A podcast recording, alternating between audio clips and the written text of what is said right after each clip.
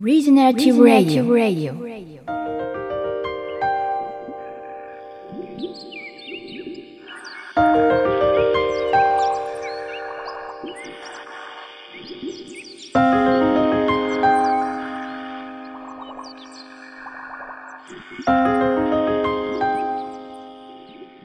なんか、はるさんにもうちょっとちょっと伺っていきたいのが、なんかそういうこう、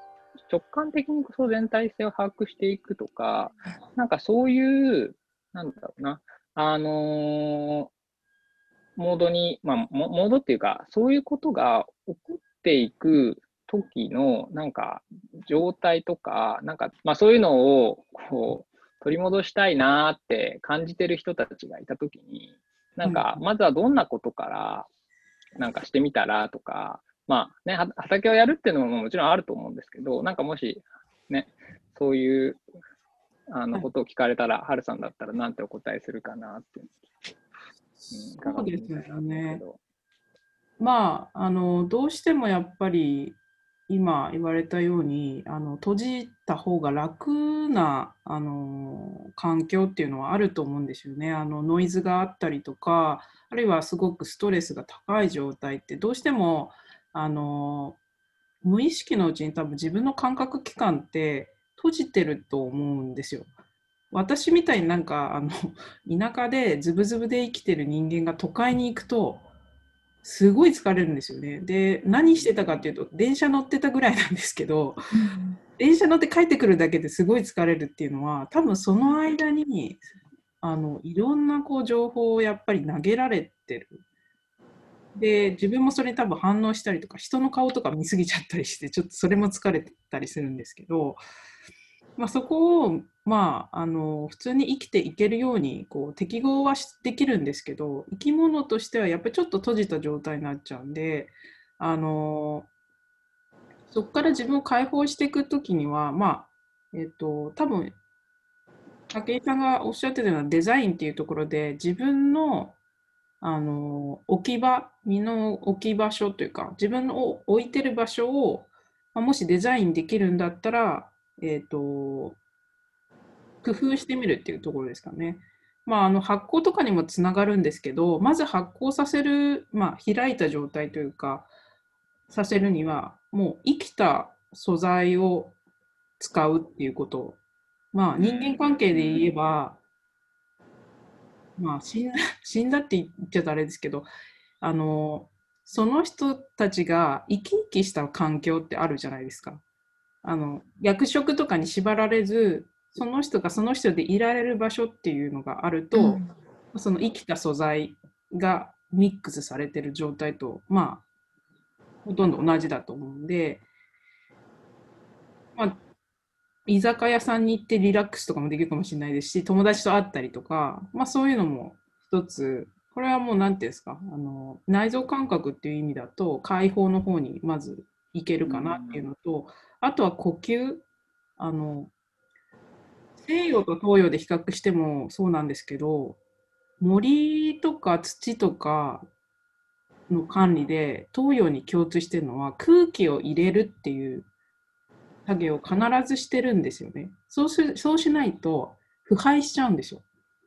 うん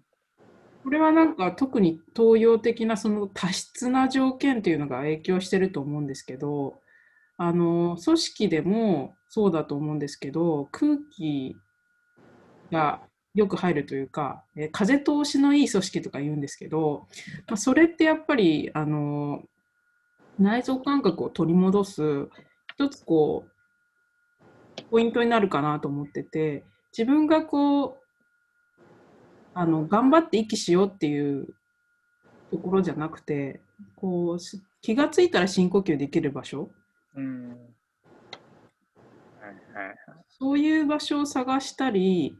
あの風通しがいいっていう多分あのところまあその人と人との関係性において風通しがいいところに自分を置く。あとは、あの、ここが多分、あの、まあ、生きた素材とか生きた人と出会うことと、自分がこう心地いい呼吸をするっていうことと、あとは、ここ一番ちょっとむキーポイントなんですけど、多分山だなと思ってるのは、うん委ねて待つところですかね。はいはいはいはい。うんあのーやっぱり時間感覚って、その時代その時代でその人々が持ってる時間感覚って違うんですけどあの現代の人ってすごく時間感覚がやっぱ早いんですよね。まあボタンを押したら次の人届くっていう時代なんであの待つっていうことが、まあ、どうしても苦手になっちゃう社会構造なんですよ。でただ待つ時間って訪れたものをそのえー、とエンブレイスするとかなんとか言うんですけど、なんかその、うんよく来てくれたねって歓迎する気持ちを持つ上で待つってすごい大事なんですよね。だからなんかその内臓感覚にあのセンシティブになるっていうか直感をすぐ受け取れるっていうのは多分、ま、よく待って何かちょっとした変化に気がついてああこういう感覚が降りてきてくれたんだっていうことに気づける人だと思うんですけどその気づけるポイントとしてはなんかただただいつ来るかもわからないけどそのこの場所あるいはこの目の前の人に委ねてその時を待とうっていうまあ畑やってるともう本当に種まいたらあとは委ねて待つだけなんで、うんでもそれできた時にねやっぱりすごい嬉しいんですよね。これが多分種まいてすぐできちゃったら多分その感覚とか使わずに物を育ててしまうんだろうなと思ってて、それはそれで何て言うんでしょうね嬉しくないと思うんですよ。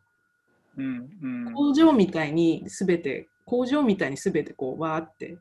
小松菜ができますって言った時に想像してみたんですけど多分内臓感覚とかも多分働かせる必要なくなるわけだし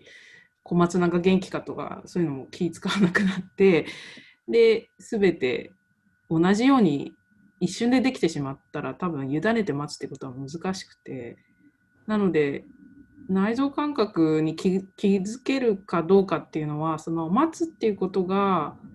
あのなんて言うんでしょうね。それに対してこう抵抗しないでできるようになると多分自然と訪れてくるんじゃないかなっていう。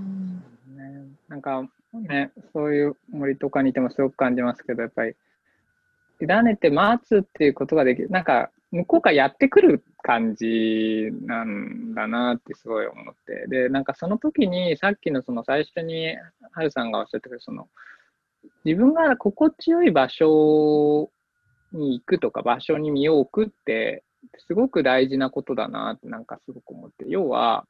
まあ、ある意味直感に素直に生きるっていうことだと思うんですよね。なんかここ心地いいなとか、なんか気持ちいいなとか、あ、自分の体が喜んでるなとか、なんかこの場所に、ね、この場所のこう、この木のね、根っこに腰を下ろして背中をもたれてるとすごくなんか自分が落ち着くなとか、まあ、なんかそういうものに、あの、結構、なんていうかな、そもそもそこに素直に生きるっていうことを、あんまり、なんだろうな、あのーして、しづらい人も多分結構、もしかしたらいるかもしれなくて、で、なんかまずはそこの自分は実はすでにもうたくさん自分の体とか内臓感覚実は知ってて、そこに委ねるっていうことをなんかするのがすごくなんか大事だなと思うんですよね。うんで、なんか、ちょうど1ヶ月前ぐらいかな、あの、僕、あの、まあ、近くにその池と、まあ、結構うちの近く、その、武蔵野大地の端っこで、まあ、あの東京なんですけど、うん。武蔵野大地の端っこで、結構湧き水とかが、あの、昔から出てたところで、で、それが流れ着いた池の周りが結構公園になっ、あの、いい公園になってて、そこによく行ったりするんですけど、で、なんかそこに行って、こう、地の上で、こう、寝転んでた時に、あの、なんていうかな、まあ、結構その、もう1ヶ月ぐらい前だから、なんか秋の気配がすごいし始めてきてるんで、うんで、風とかもそうだし、あとはスズムシとかも結構鳴き始めて、で、虫のかんの声とかもね、鳴き声とかもすごくしてて、たんですね。で、なんだけど、なんか土の上に寝転んでたら、これまでは、あ、なんか虫の音が聞こえたから秋だなとか、まあなんか風がひんやりしたから秋だな。それはそれですごくあのよよよよかったんですけど、なんかその時になんかちょっとまだま言葉にならないんですけど、なんか、なんていうかな、こう、あ、別にスズムシが鳴いてたから秋なんじゃなくて、なんか、なんかその時に、なんか、なんていうかね、なんかか風もそうだし、そこのになびく湖のね、この葉もそうだし、まあなんかもうもちろん虫の音とかも全部そうなんだけど、なんかそこにあるものが全部ひっくるめて、なんか、なんだろうな、なんか自分の中には入ってくる感じがあって、で、その時に結構気づいた、その夏で結構僕暑さになんかやられてた部分があって、なんていうので、なんか、なんだろうな食、食欲とか、もう明らかに、まあ、少しこう変変化するじゃないですか、やっぱり自分の体ってね。で、なんか、あのなんで、まあね、薬膳とかもやってて、そういうのにね、料理、そういう料理をしたりとかって知ったんですけど、なんかその空気をずっと浴びたときに、あ、自分の中で、あ、今から、今、なんかその食欲減退してた夏の感じと全然違うものが自分の中に湧き上がってきて、なんか無性になんかいろいろ食べたくなったりとか、なんか、あの、なんていうかな、あ、なんか食べる感じになってきたなっていうか、なんかいろいろ、いろいろ取り込んでいく感じになってきたっていうのを、なんかすごい感じたんですよね。だから、なんか、それは僕の体も一緒に秋で、なんか、なんか、あで、その、あ、僕は秋なんだっていうか、なんか感じを、すごい、なんか、うん、うん、なんか、わかります。たんですよね。うん、私もだからあの春とか秋とかなんかその旬の野菜を食べましょうとか言って旬のリストがよく見られてるんですけど、もう